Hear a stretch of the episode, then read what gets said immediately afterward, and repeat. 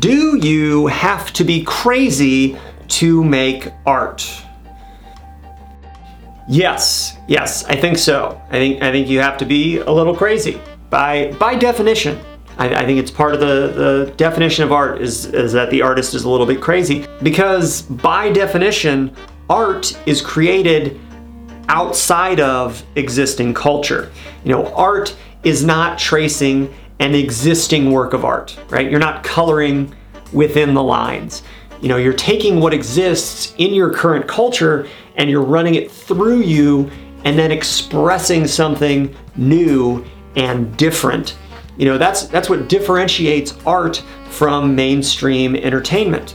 You know, the stuff that is showing up on primetime television isn't likely to break new artistic ground in most cases, right? It's going to be more formulaic and already have relatively widespread cultural approval and sanction. Also, not knocking primetime TV here, right? There's plenty of great mainstream storytelling going on in popular television and film. There's lots of great stuff being made out there, not knocking it.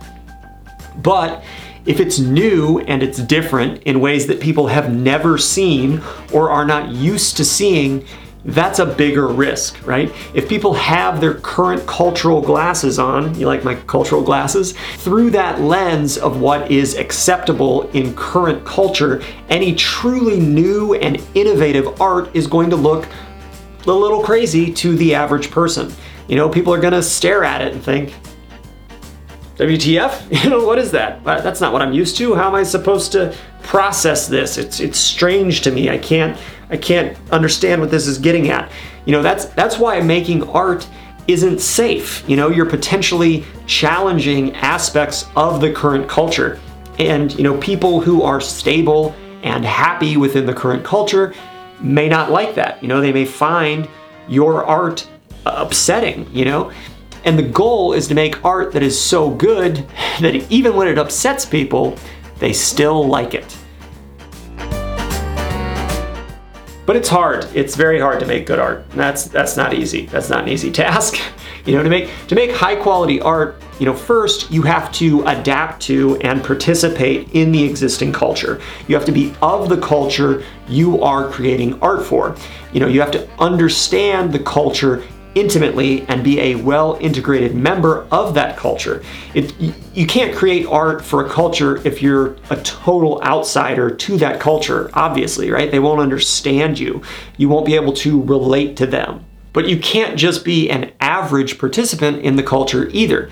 If you want to be an artist, you have to go outside the current culture and encounter new ideas and new ways of being. You have to struggle with aspects of life that are not fully accounted for by the current culture, you know, especially mainstream culture. You have to experience things that the current culture is not well adapted to handle.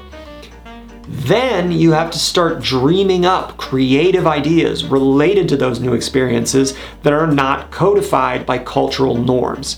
You know, if the culture doesn't know how to categorize what you just experienced, then you as an artist have a little bit of, you know, free rein to try to explain it for the culture through your art.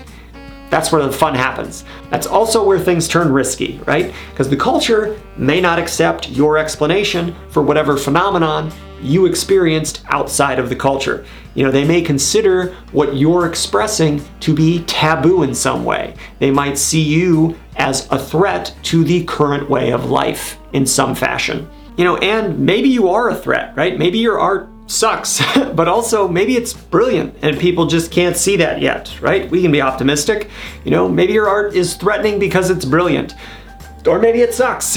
you know, I don't know. It's, it's hard to tell usually uh, in the moment. But, you know, the current culture, the people that are of that culture, they might tell you to shut up. They might get violent toward you. They might lock you up or kill you.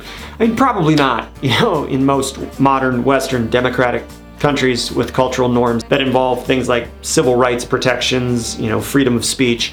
But historically, it has not always been safe to be an artist. And depending on where you live on planet Earth currently, it still isn't. I don't know, you know, there's people probably watching this on TikTok and places where it's not safe to make art, you know, you can still garner plenty of online vitriol from your current culture if they think your art is running afoul of accepted cultural norms, you know.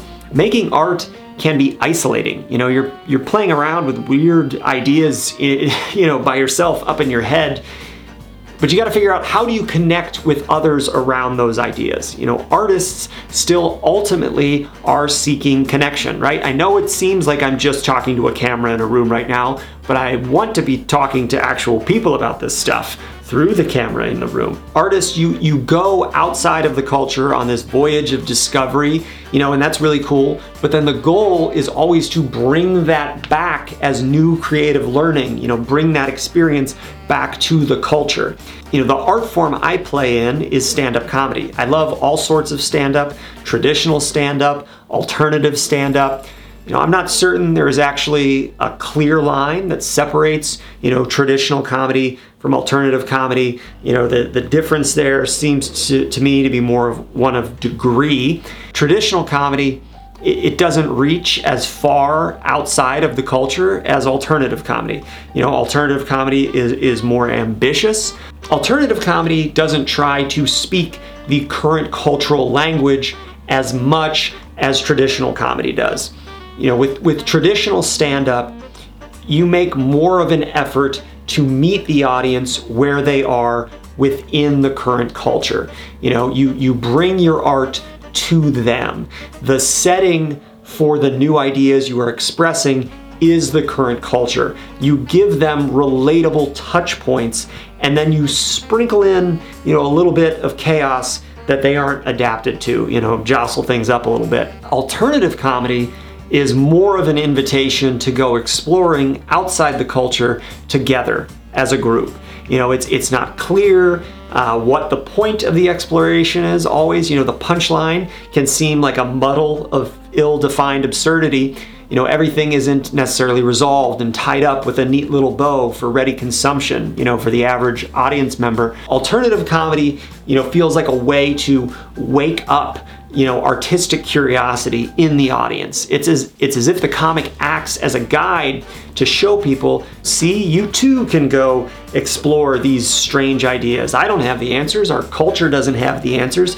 But look you know isn't this weird what, what we're seeing over here? You know don't don't you want to go poke this you know and, and and see what happens? Traditional comedy traditional stand-up it operates by breaking down the current culture and reshuffling perspective to make fun of the culture from mostly within the bounds of the culture. Alternative stand up is a group field trip to uncertain ground. It's a vacation from the normal, if that makes any sense. You know, jokes always have a comic subject. The question is whether the comic subject lies within the current culture or outside of it. You know, if you're making jokes about something already accounted for by the current culture, then you're likely in the realm of more traditional stand up comedy. People will readily understand you. By contrast, if you're making jokes about something that isn't well understood within the current cultural frame, you're going to be inching toward alternative comedy. It's going to be harder for the audience to relate. They aren't going to have as many uh, cultural touch points to, to get a hold of. I think both of these things, traditional and alternative comedy, are very fun to do if you have the skill to pull them off. You know, you can even mix them together. You know, there, there's balanced all of this.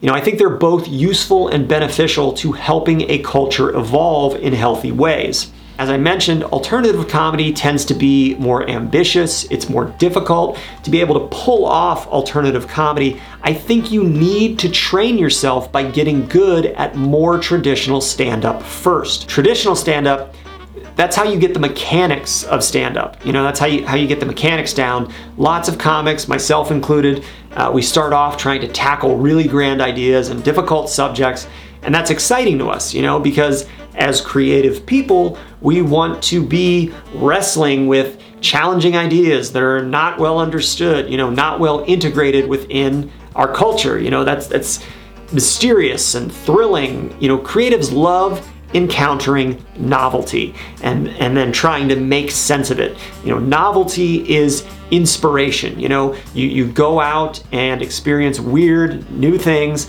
and then you write or paint or sing about it or you know whatever your creative medium happens to be that that's what gets the creative juices flowing. But but if you don't have the solid mechanics within your medium down you know things like joke structure, timing, stage presence, the ability to read a room, you know, stay emotionally connected, in touch with the audience.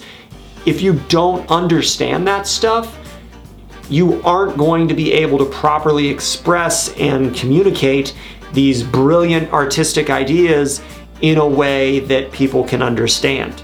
More than likely, they're either going to stare blankly, you know, maybe boo you, you know that doesn't happen that much but you know i don't know you could have a really bad show you know or you know then they give you suggestions about how you could improve your jokes after the show.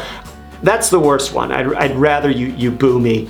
Uh, so if you if you want to make great new and innovative art you have to make basic less challenging less groundbreaking more relatable more mainstream stuff first.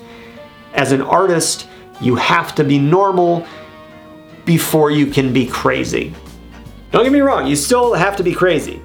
You gotta you gotta be crazy, but you can't be completely nuts all of the time and right from the beginning. You know, that's it's generally that's too isolating. You know, sure, you may be able to entertain the crap out of yourself up in your own mind, uh, but then you're just you're just a dude laughing to himself in public for reasons no one understands. You know, that's that's too far gone.